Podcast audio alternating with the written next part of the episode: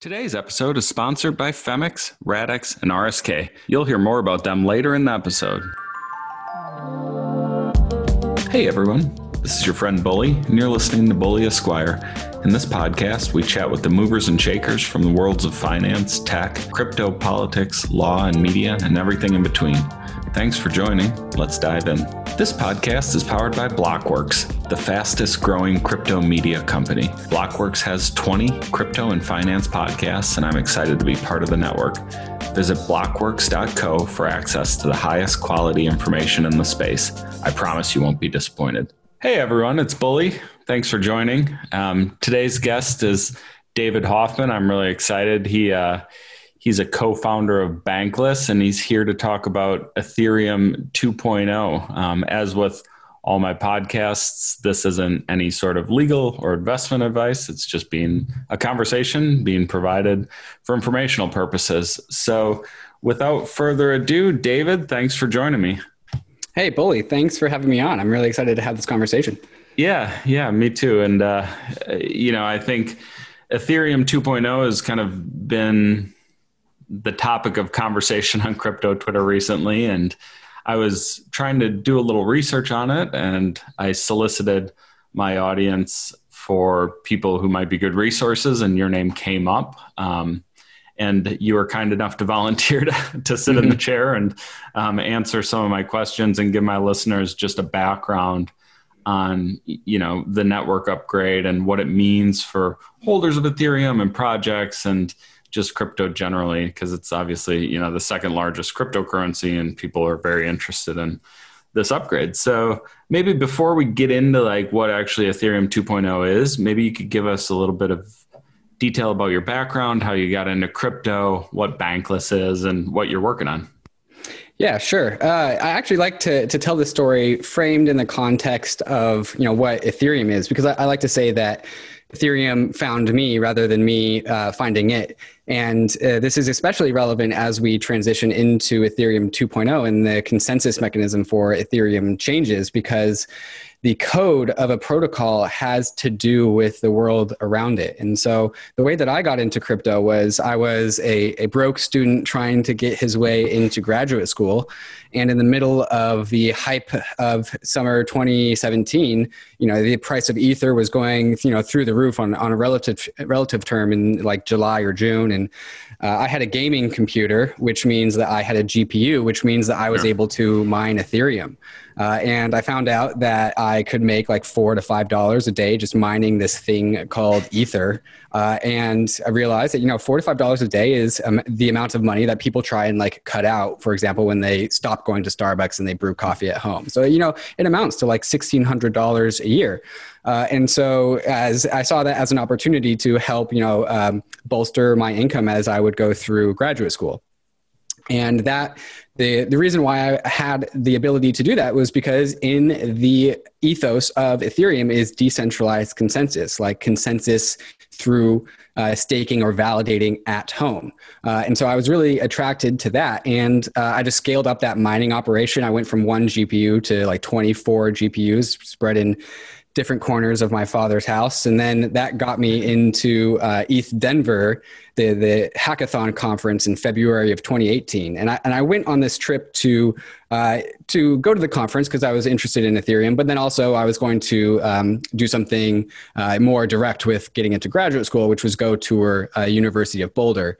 But after having the conversations uh, at, that I had at ETH Denver, meeting the people that I met at ETH Denver, I just fell in love immediately with that space. And so I never actually went to uh, Boulder to go tour. I just stayed at ETH Denver. And I kind of just had this moment uh, at ETH Denver where I realized that there's no chance that I was going to be able to be satisfied not being a part of this community.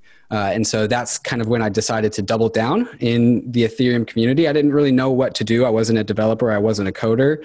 So I just started writing uh, and I was looking on Etherscan at behaviors and, and paying attention to MakerDAO, which really fascinated me at the time. And I just started writing about it and people liked what I wrote. And the story kind of just continued from there.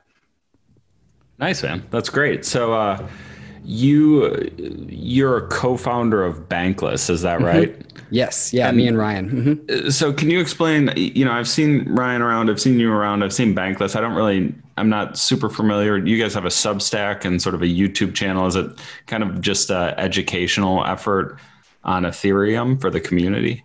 Yeah, I wouldn't even focus it just on Ethereum. We it, it's it's about being bankless, right? So we are bankless maximalists and we are using tools to live a life without banks, right? And one of those tools is Bitcoin and one of those tools is Ethereum. Um, the thesis that we kind of have is that there are, as the world of crypto develops, there will be more and more tools to live a self sovereign life, a, a, a lifestyle that does not require intermediaries, where you hold your own assets, you custody your own assets, uh, and then you also use DeFi protocols to access financial infrastructure that is available to you in the legacy system, but now is also available to you in the DeFi system, and it's now without intermediaries, right? And so it's a it's a self-sovereign, self-empowering way of living your life, and we like to use any sort of cryptocurrency tool in order to uh, achieve those ends. And the the tools that we've identified are largely Bitcoin and Ethereum and DeFi.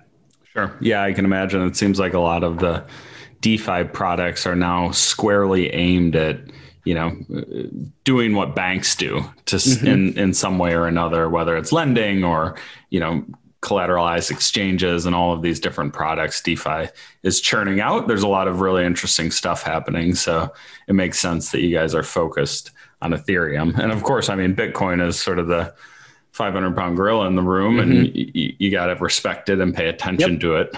Um, I was, you know, I was talking about this the other day with one of my guests. It's, I, I, find it kind of interesting. I've been part of the community since 2016 or 2017, sort of when you were joining, and it's interesting to see sort of uh, almost the almost Bitcoin go off and do one thing, and Ethereum go off and do another. Like I constantly see these pot shots at Bitcoin from a lot of people in the Bitcoin community and vice versa, and I'm like, guys they're different products. They're really mm-hmm. doing completely different things now. Like Bitcoin's a store of value. It's sort of digital gold. I think everyone kind of understands that thesis. And and Ethereum's this really interesting platform that people can use to build these financial products. So I don't I still can't get my head around what the big fight is when like they're pretty different products at their core. Do you have any sort of thoughts on the constant bickering between the two communities? Yeah, totally. So actually, the first podcast that I ever started was with uh, CK, which we do uh, POV crypto, where he's the Bitcoiner and I'm the Ethereum, and we kind of debate. and and we've we've awesome. done like 170 episodes on that. So I've actually gotten like a pretty uh, decent amount of uh, nuance, in my opinion, about like what this debate really is. And you know, depending on what you ask me to do, I can take the opinion that these things are largely different. They're serving different needs. They're different products.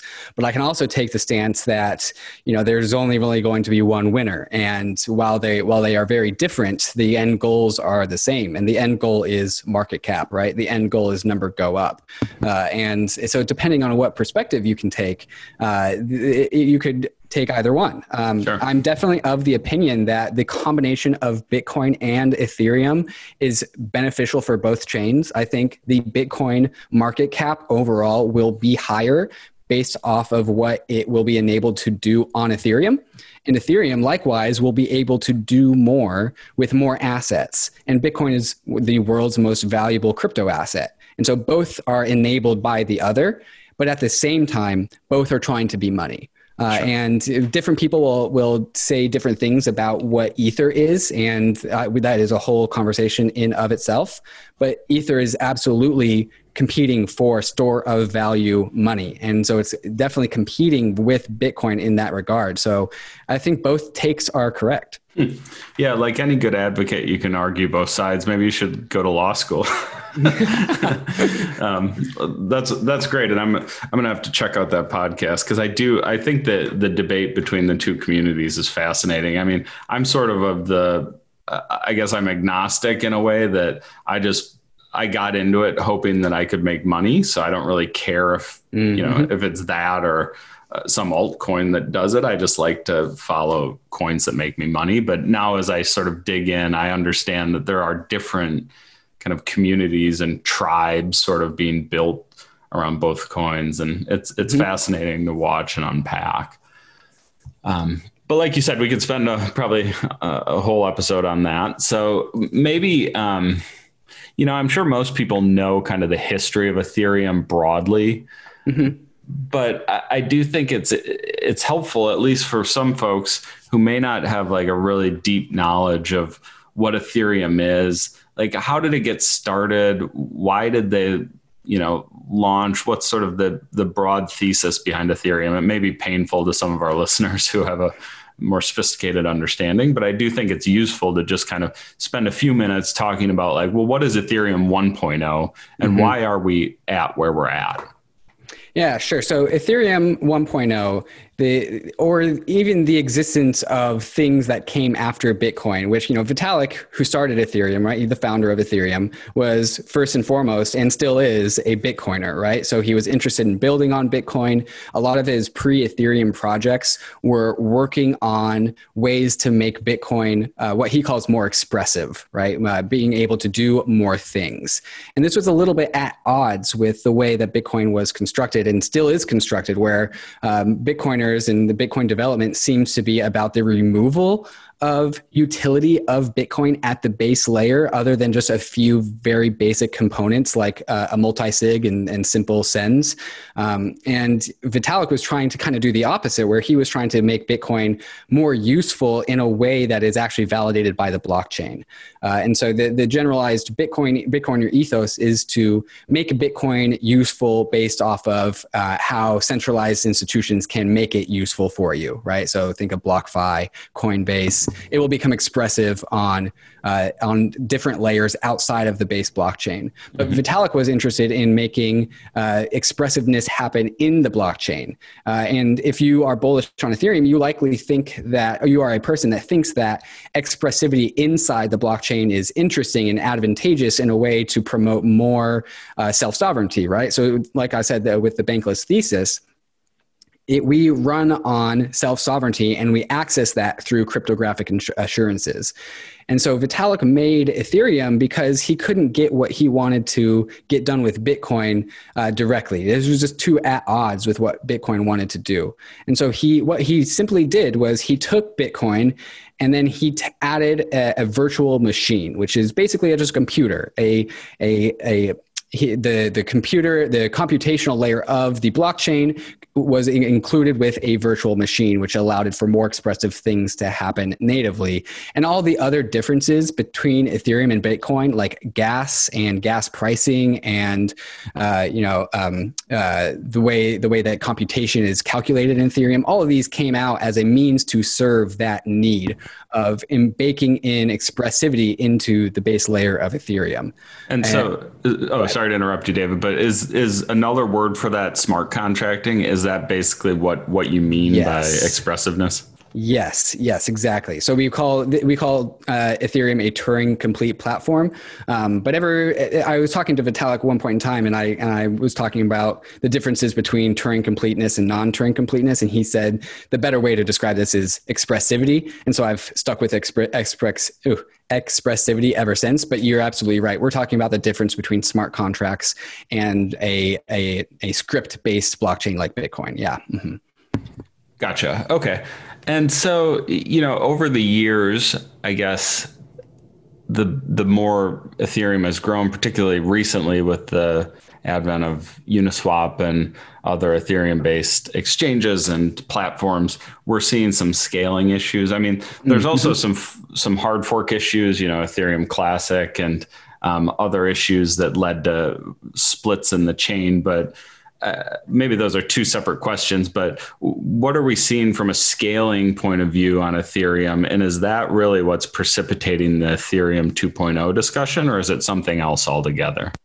So I'll I'll back up before I answer that question and say when Ethereum got up and running, it did it in a way where it was also commit, committing to future upgrades, right? So even before the first block of Ethereum was mined, it was uh, in a state that was not yet complete, right? And this was just as a matter of just getting Ethereum out the door. Like even at the time, a proof of work based smart con- smart contract platform was very very ambitious. And and now Ethereum has been running for five years and we know it's possible, so we don't really think of it as ambitious anymore.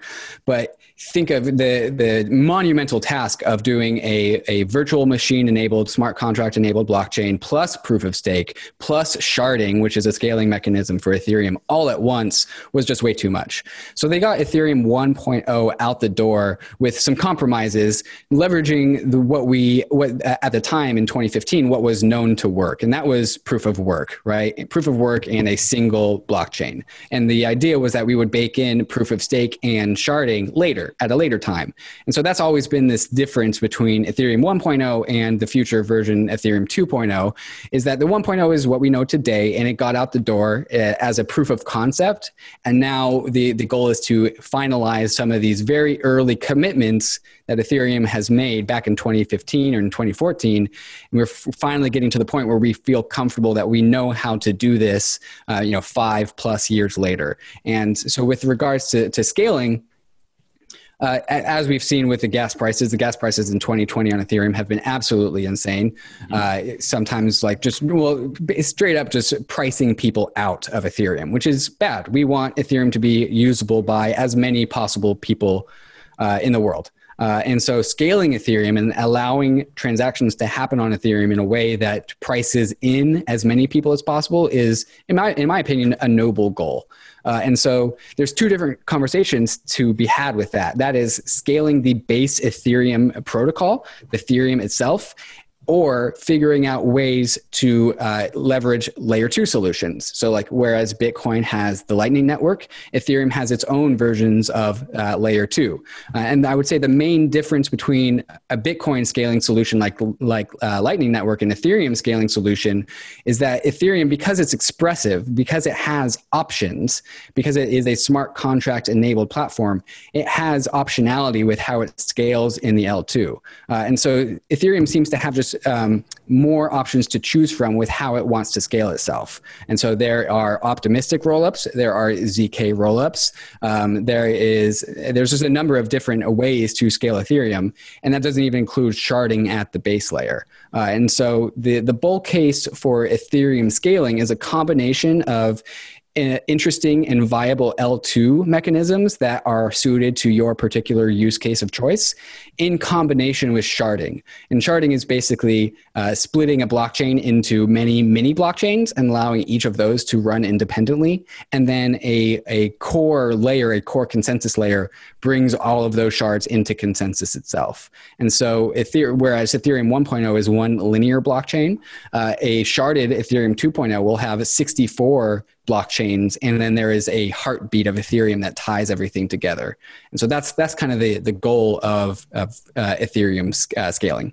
Gotcha. So uh, ethereum 2 when we when you hear ethereum 2.0 that refers to adding sharding to the base layer and upgrading sort of the base layer of ethereum right Yes, yes. And so actually the Ethereum 2.0 is kind of a misnomer and this is something that Danny Ryan who is kind of the lead in the the ETH2 coordination effort has been trying to to hammer lately the mental model of Ethereum 2.0 puts a picture into people's head that isn't really accurate. Like there's the Ethereum 1.0 blockchain that's moving, and then we're going to move over to the Ethereum 2.0 blockchain, and that's a separate blockchain. And that's not really the right way to think about it. And so there's a there's a number of different metaphors that I've been thinking about how to explain this in a way that that makes sense to people. Uh, and so there's a blockchain is two things there is the body of the blockchain, which is the stuff that you do. Like for Bitcoin, it would be the UTXO set. For Ethereum, it is what we call the state, the state of things, who owns what,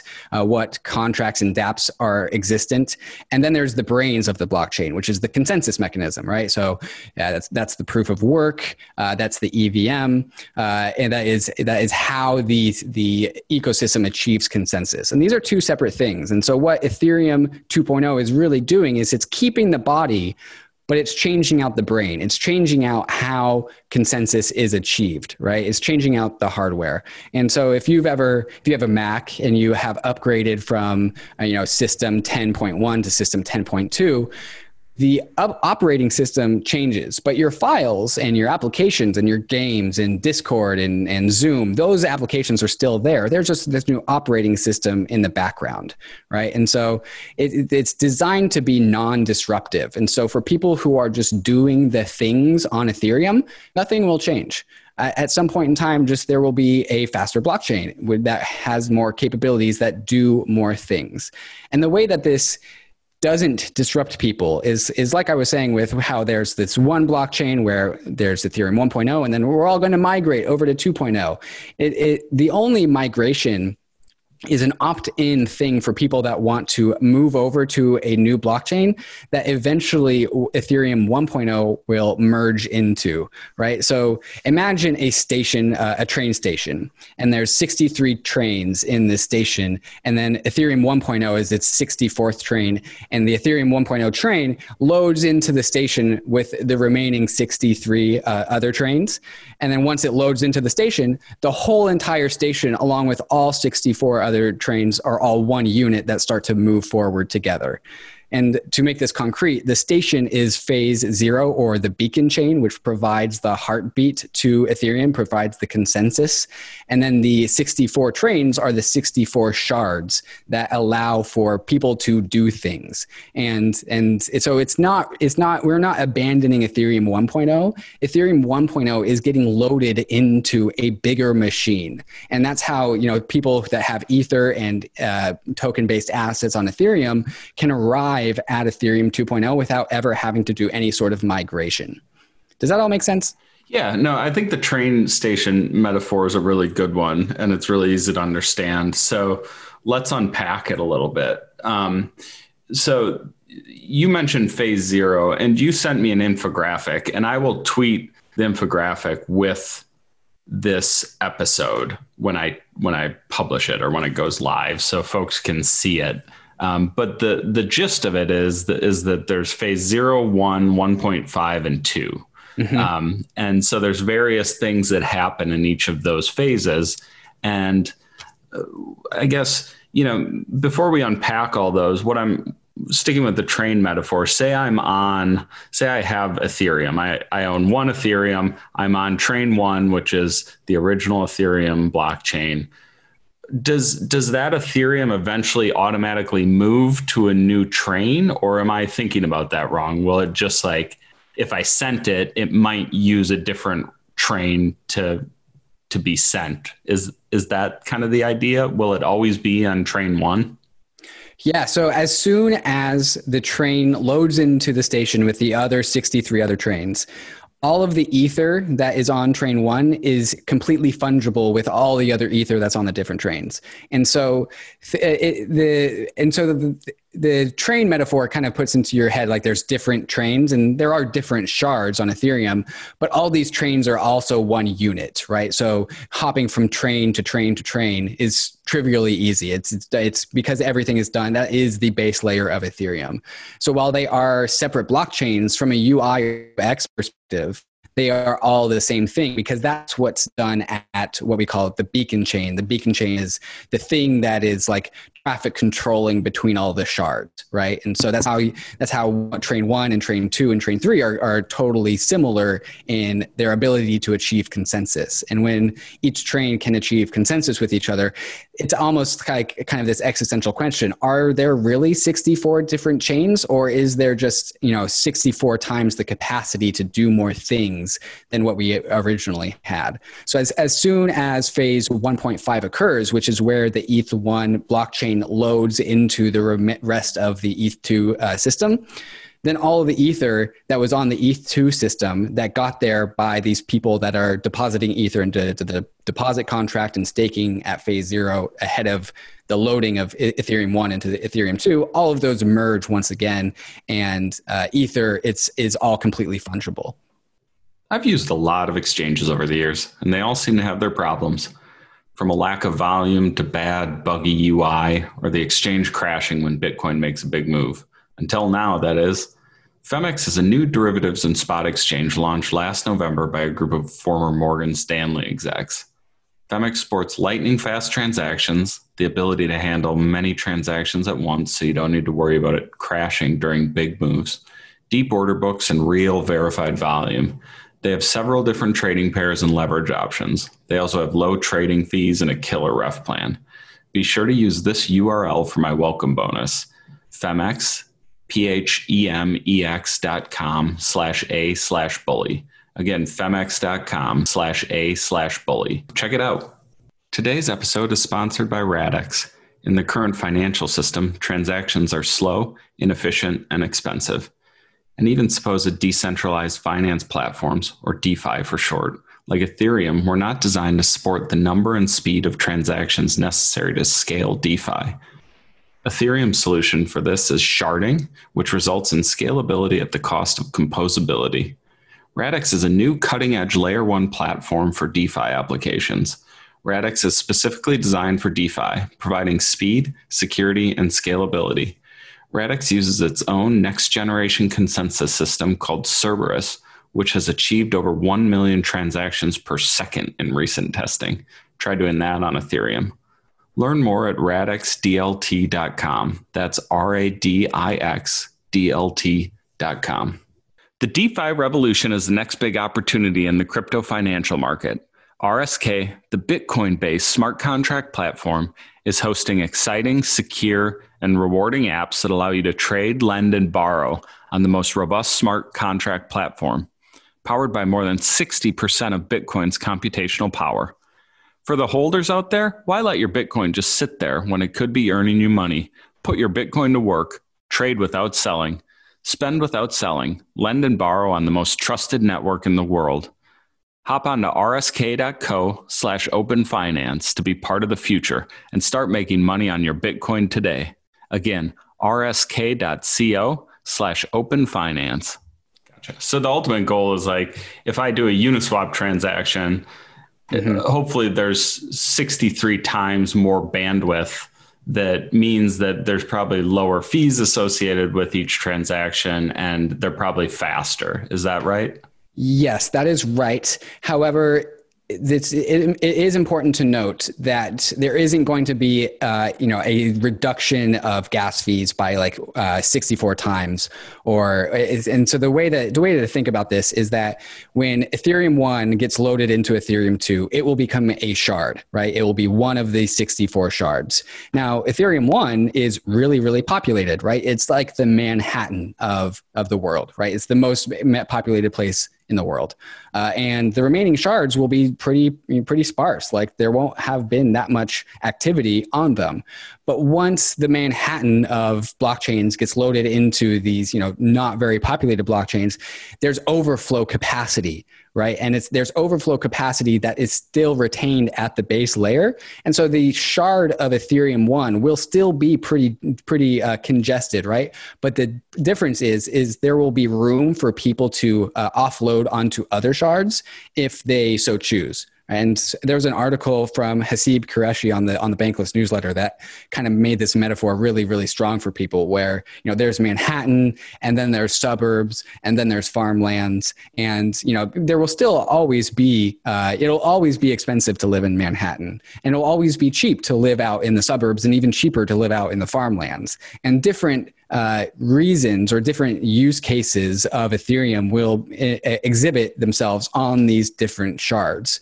And so, like, we're, we're kind of assuming that, like, the Manhattan shard, the shard that everyone wants to be on, is going to be like the DeFi shard, where there's a lot of economic activity, a lot of high value transactions that push out lower value transactions. But now with these shards, these lower value transactions have somewhere to go, right? Rather than you know going on to some uh, centralized ledger like Coinbase or PayPal, where you say like I want to send one Bitcoin to somebody else on PayPal.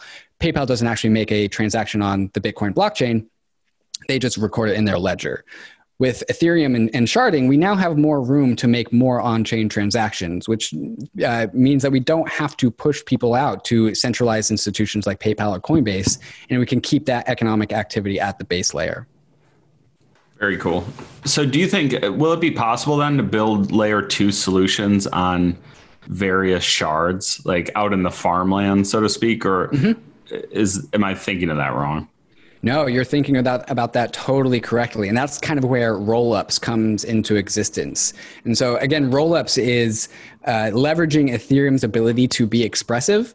And the way that a rollup works is that you initialize a state, right? You put something, you put a piece of data on the blockchain that commits to how you will process transactions. And because you've made that initial commitment, you can then take all transactional information and you can put it on your centralized ledger. But because you've made this initial commitment, you've been able to give your customers or whoever, you know, whoever transactions you're processing, you've given them maximum assurances that you are going to follow the rules that you loaded into the Ethereum blockchain. And so you're using Ethereum as this like court system, the supreme court, where you are given the ability to process the transactions as you see fit. But if you ever broke the rules, people who gave you their assets on the Ethereum blockchain by sending it to your rollup on the Ethereum blockchain, they will they have the maximum assurances that you will never be able to break the rules, right? So it's a it's a very strong compromise with how a centralized entity can retain sovereignty over how they process transactions while still being able to provide their users with very strong assurances that they're never going to be able to steal their funds from them. Hmm. That's really interesting. So I guess just thinking about it in real time, the use case for that might be like if I own a corporation or something mm-hmm. and I want to issue shares on the blockchain, but I don't want all of that data to be public, I could do a roll up and then the users who are granted shares would have the, I guess, ability to confirm those, but mm-hmm. without losing their privacy or anonymity. That's exactly right. Very and cool. I, I would say there's another example too, where like say some bank comes around like say wells fargo comes around and they say you know we, we are going to open up our ethereum rollup any centralized ledger like wells fargo or hell the even federal reserve or any bank they could retain their centralized ledger but they can also just provide their customers a more valuable assurances that they will always have their assets and they will always be able to access their ass- assets no matter what. So it's really allowing centralized ledgers to gain cryptographic assurances to their customers. And what me and Ryan are really bullish on um, in the bankless world is that at some point, you know, some bank is going to do this and it's going to be able to straight up provide a better product for their customers because their customers are going to be able to access them through Ethereum, but also because their legacy customers are going to be able to gain stronger assurances about the state of their bank. And maybe this isn't really something that we think about in the first world, but for the third world, uh, where banking infrastructure is met with skepticism, uh, I think it's going to be really important. Sure. Yeah, no, a way to sort of independently verify that's interesting. Um, so uh, backing up a little bit, uh, the roll up stuff's interesting. The train metaphor is helpful. Uh, I know there's a lot of efforts by uh, third parties or um, groups to stake Ethereum in preparation for the launch of 2.0. I don't understand anything about that. like, can you just explain, like, really from sort of a basic point of view, why would people stake their Ethereum? What is that doing? What's going on there? And how does that contribute to the overall development of this new network? So, do you want me to answer the question as to why people are going to stake now or stake later when Ethereum 2.0 is complete? Because those are actually different questions. Well, I, I assume that the answer to both of those is there's some economic benefit to doing totally. so. Yeah. Mm-hmm. But I don't understand why. Like, I, I don't understand. So, maybe it's because we're moving from proof of work to proof of stake. Um, and then you'll be entitled to some sort of advantage or I, mm-hmm. I just if if it's two separate questions, I'd be interested in understanding both of them. That this is how badly I understand it. I, I can't even ask the right question. So if you're like, here's the question to ask, let me answer yeah. that one. That's fine too. Yeah. Okay. So We'll, we'll start with proof of stake, right? So, proof of work, you have your miner, and your miner produces bitcoins or ether as rewards, right? So, you run the miner and then you get the rewards. In proof of stake, it takes that miner and it embeds it into the asset itself. And so, ether in proof of stake is its own little ASIC right? It's the thing that provides security to Ethereum. And so your Ether becomes a capital asset. It becomes an asset that produces more of itself over time if you stake it, right? And so we're starting this whole proof of stake chain with what we call phase zero in the two phases of Ethereum 2.0. And so, what people are doing, and this is something that people are able to do right now, it started, I think, on the 4th of November.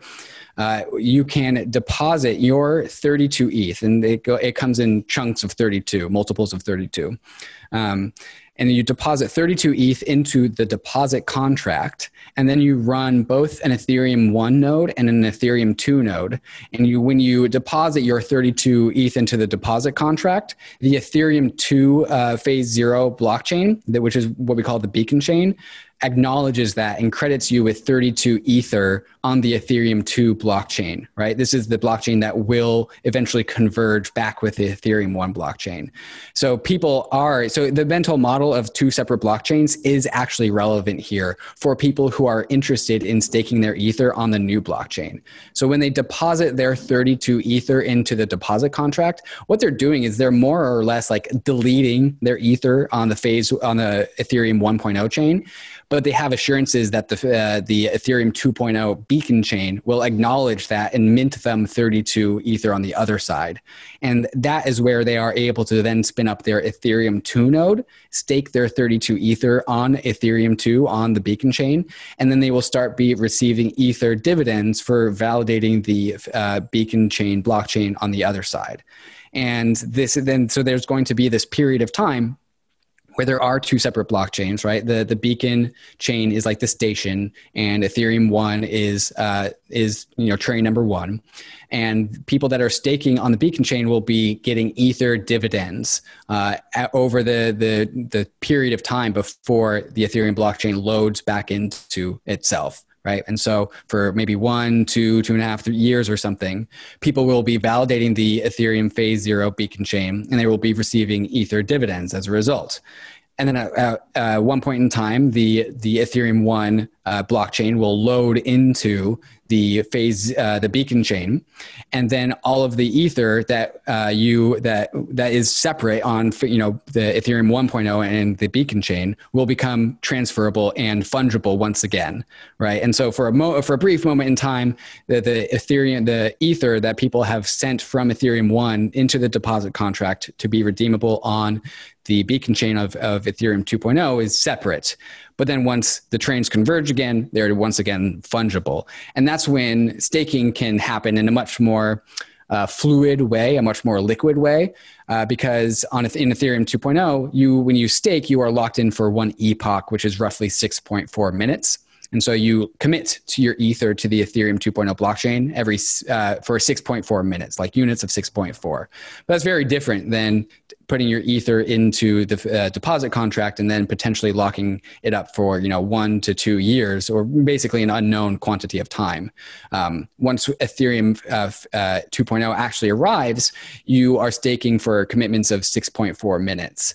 Um, and that's when I think a lot more people will become interested in staking because they won't have this super long unknown lockup period. They can go in and out of staking, um, and there's just a lot more optionality. And that's kind of when staking really just becomes stabilized, uh, and all the economic activity of Ethereum one has moved on to Ethereum two, uh, and that's really when Ethereum 2.0 is up and running. And that's kind of going to be the the final version of staking, where you are actually validating DeFi transactions. You are actually staking your Ether on, you know, the validation of Uniswap trades, et cetera.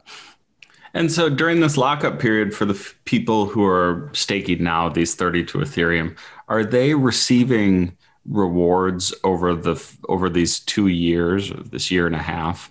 Will they be entitled to rewards based on the Ether- the 32 Ethereum that are being locked up now? Yeah, yeah. So the rewards get paid out every epoch, right? So every 6.4 minutes. And so, you know, it, and so you will actually be able to watch your ether balance tick upwards every 6.4 minutes. Um, and so it, it's not just a promise of future ether, it's baked into the, the beacon chain that you will be receiving your ether rewards. Um, and so there's a, there's a algorithm that will pay out more ether if there's less stakers. And then if more stakers, if, if there's a lot lot of security. And what that means is there's a lot of people that have staked Ether. If there's a, a an abundant amount of security, the rewards for staking Ether diminish. But if there's not enough security, the rewards for staking Ether increase. And so it tries to find this equilibrium point of uh, how much Ether people can receive. And so it's some balance between like uh, 15 to like 4% in Ether denominated returns, depending on how many other people are staking. Gotcha. Okay, that makes sense. So you're sort of it's it's almost like the hash rate, or uh, maybe in the DeFi world, like how the AP APY drops as more people mm-hmm. you know lock up funds and stuff. So it's kind of like, like the a, uh, difficulty adjustment for yep. Bitcoin. Yep. Oh, great. Well, that's uh that's helpful and that's very easy to understand. So I, I feel like I have a much better grasp of what's going on now. Good. I'm glad. Um, so I know this chart has phase zero, phase one, phase 1.5, and phase two. I think I mm-hmm. understand phase zero. I think I understand phase two. What what's going on exactly in phase one and phase 1.5? Yeah, so phase one is where sharding comes in, uh, and and it should be known that phase that um, transactions in the way that we know them on Ethereum don't get unlocked until uh, phase 1.5 five, I believe, and then there's some nuances here.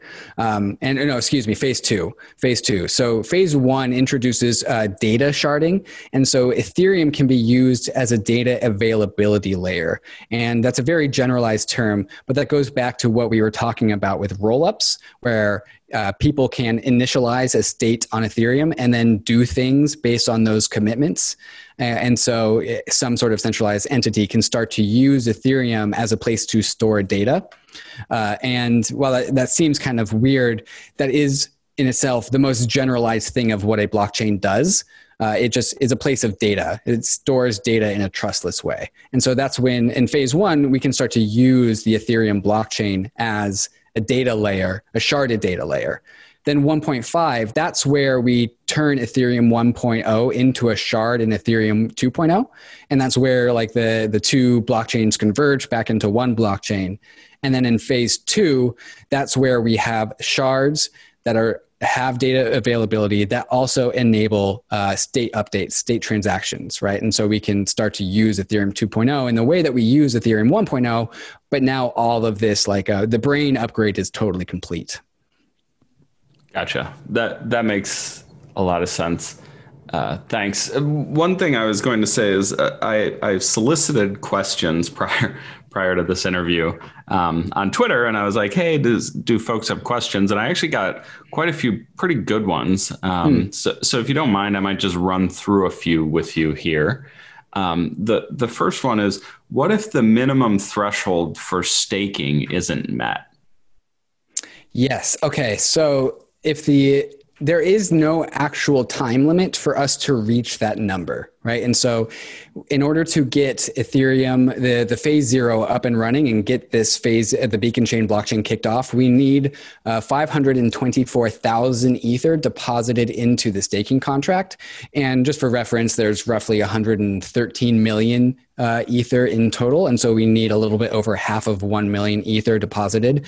Uh, and no one that I talked to in the Ethereum ecosystem thinks that we're not going to reach that number. But say uh, say it just takes a while. There's actually no end date for that number, right? And so if that number never actually gets met, I guess we just keep on doing Ethereum 1.0 um, but we have infinite time to reach that number. Uh, and as time goes on, there's just further and further incentive to move towards proof of stake. Um, and especially as Ether holders, right? Because Ether holders are not miners. It's, it's miners that are receiving the rewards of Ethereum, of validating Ethereum. And Ethereum 2.0, it's Ether holders that receive the rewards of validating Ethereum. So there's plenty of incentive for people to put, um, you know, less than uh, like 0.4% of the total e supply into the deposit contract. Uh, there's plenty of ROI available there. Sure. Do you know? Do you know off the top of your head like where it's at right now? Uh, yes, it is at I think fifteen thousand ether out of uh, the the five hundred thousand ish, but that actually could be stale data. And so I'm going to go to launchpad.ethereum.org. Oh no, I'm so far off. It is fifty seven thousand six hundred ether. So like a uh, tenth uh, of the way there, over ten percent. Yes, ten percent. Yeah, nice. and and we the, the general idea is that you, people are going the phase zero blockchain, the genesis of uh, Ethereum 2.0, which is what everyone is depositing their ether for. There's no advantage to being early, and so the general idea is that people are just going to wait to the last minute because you know you can use your ether in DeFi, right? Mm-hmm. Like you can and get a return on it. And so people aren't going to do this until the very last minute. Um, but me and me and Ryan on the the Bankless podcast, we've talked about like the likelihood of not reaching that threshold. And I gave the opinion that there's an 85% chance, and Ryan gave the opinion that there's a 95% chance that we get there before uh, the uh, December 1st um, it's not deadline is not the right word, but even if we do hit the threshold before December 1st, December 1st is the date that is the first possible day that phase zero could get kicked off if there is enough ether in the deposit contract. I see. So, um, is it possible? Like, is it a hard cap, or could it be oversubscribed, or mm-hmm. I don't mm-hmm. know what the right word for that is? It could be. It could be all of the ether in existence. Yes. Okay. Okay. And then, so I suppose the rewards will be based on the percentage of ether that's staked right. or yeah. Yes, and the, and because there are higher rewards if there is less ether, there's a very strong incentive, especially if you are an ETH bull, who stakers inevitably are. Um, there is a very strong incentive to be early because the earlier you are, the less total ether is staked, and so that higher ETH denominated returns there will be for you. Gotcha yeah, it's like mining ETH back in 2016 on your gaming computer versus yep. mining it now, right? That's exactly right. Great. Okay. Um, so that answers those questions. Another question was Will the current chain continue to run? And I suppose the answer to that is yes, right? Yes, yes. Even with, um, yeah, the current chain will, will continue to run. It's phase 1.5. Well, like, like I said, like if the chain will never actually stop running. I think the, the real question to ask is when do the miners stop being able to validate the blockchain? And that's in phase 1.5, which we are hypothesizing is one, one to three years away. Um, knowing Ethereum, Ethereum's track record of being able to keep dates, uh, one to three years sounds about the right window. Sure. So at that point, there will be no incentive for miners to continue to mine it because it will result in no rewards. And at that point, it'll become pure proof of stake. Is that right? Correct. Yes. There will be no ability for miners to mine the blockchain. Okay. And then, so I guess that begs the question about network security. And, you know, with a lot of miners comes network security. Is, mm-hmm. is the idea that individuals will be setting up their own nodes? Yes, yes. And so this is kind of why I started my like what what is my background with Ethereum history talking about mining and it's always been in the ethos and values of ethereum to enable validation at home right? Like uh, achieving consensus of the blockchain in your own home. And this was what we saw in the early days of bitcoin uh, you know with cpu mining right? People could validate bitcoin on their laptop um, but then asics came around and totally killed that party. And this to me is a return home to the ability to validate and receive in the upside rewards of the of providing consensus to the Ethereum blockchain. Now that we have moved from Ethereum from away from proof of work into proof of stake, the hardware requirements for validating Ethereum 2.0 are like a 2016 MacBook Pro, right? And so something that everyone has. And so this is why I think a lot of people will really feel like ownership and inspiration from being able to take part in upholding this global financial network inside of their own home. I think that's going to be a really eh, the the the ability to validate the financial transactions of an internet-based economy is, is really cool. And I'm really yeah. excited for people to be able to return to do that inside their own home. Yeah, and get a piece of it too, right? Exactly. Exactly. So, what would you need to do it? Is it just like a, a, a, wallet on your computer, or is it an online wallet, or does it depend on sort of what you're using to stake it? Yeah, so you definitely need a cold storage wallet, right? Uh, it, you will, and you need 32 Ether, right? And so you will download a client. Uh, there's there's a number of different ETH2 clients. Um, the if you are kind of new to this, I would definitely recommend the Prysm, Prysmatic client. That's kind of the the noob friendly client, uh, and you will uh, load up your your wallet into the client, and you will give the client the rights to sign transactions on your behalf, and that is where you commit to never ever lying to the Ethereum blockchain that you are signing a transaction that isn't valid. And if you do, that is where you get punished. And that's where the security comes from.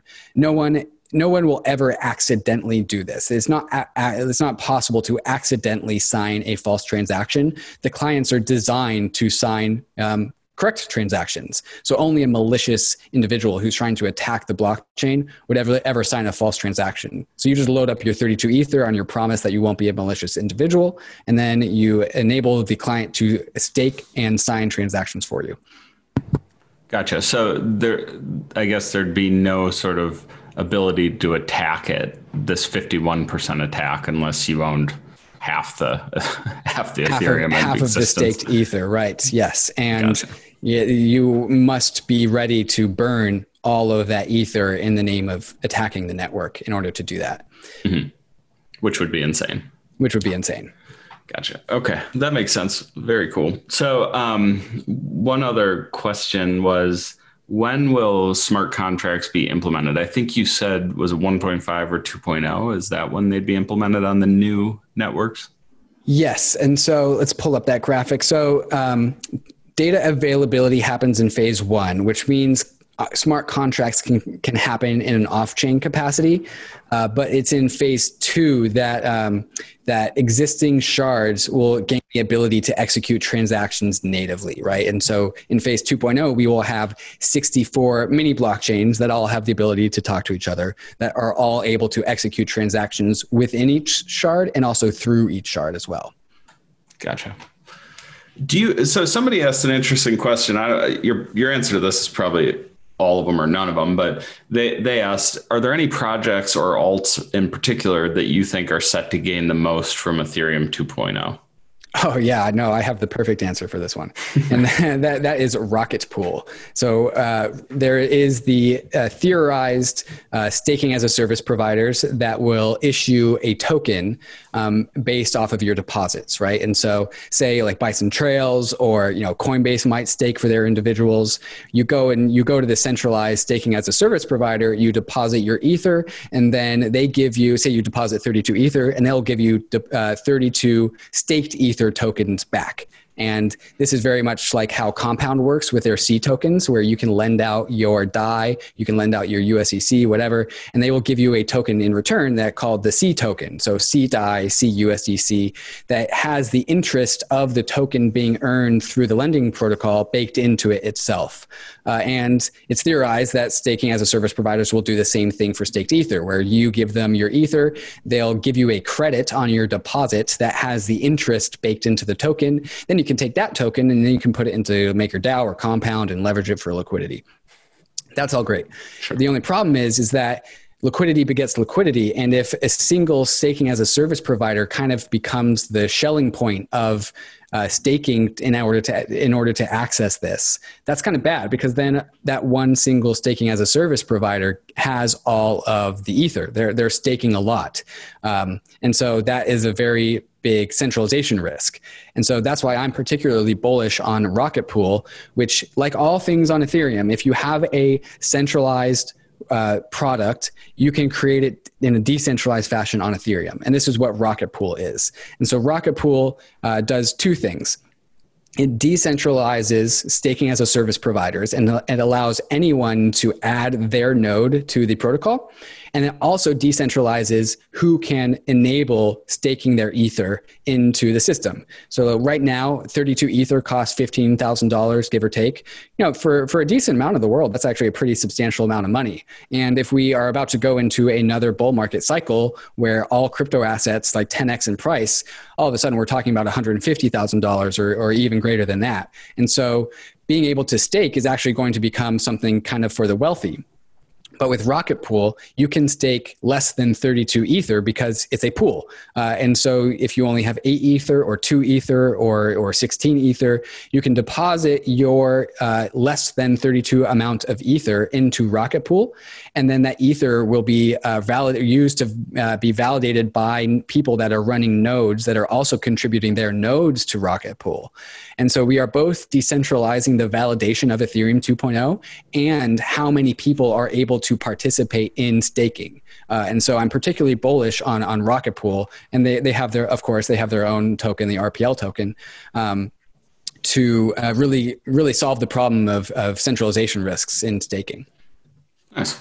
Yeah, you were ready for that. yeah. awesome. Okay, David. Well, hey, I think we're out of time, but I really appreciate it. This has been super helpful. Um, anything else you want to like? What remind remind our listeners what your Twitter handle is, what mm-hmm. Bankless is, and things like that. Yeah, my Twitter handle is at trustless state. And the, the whole meaning behind that is that Ethereum, Bitcoin, DeFi, these are enabling uh, a place, a state of trustlessness where we don't actually have to trust our counterparties. And that's all about what Bankless is about as well. It's, it's about creating a financial world that is using Ethereum and Bitcoin protocols as intermediaries instead of centralized institutions.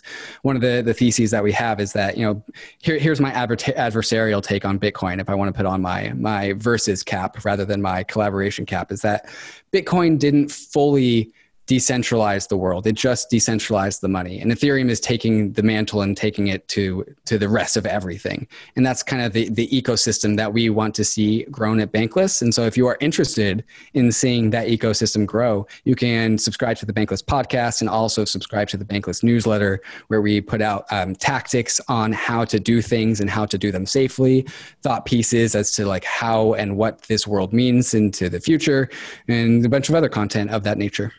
Awesome. All right. Well, David, thanks for joining us. And uh, if if people have more questions, they can find you on Twitter or um, in your newsletter. All right, man. Well, thanks, thanks a lot. appreciate you having me on. Hey, everyone. Thanks for listening. New episodes go live every Wednesday at 7 a.m. Eastern.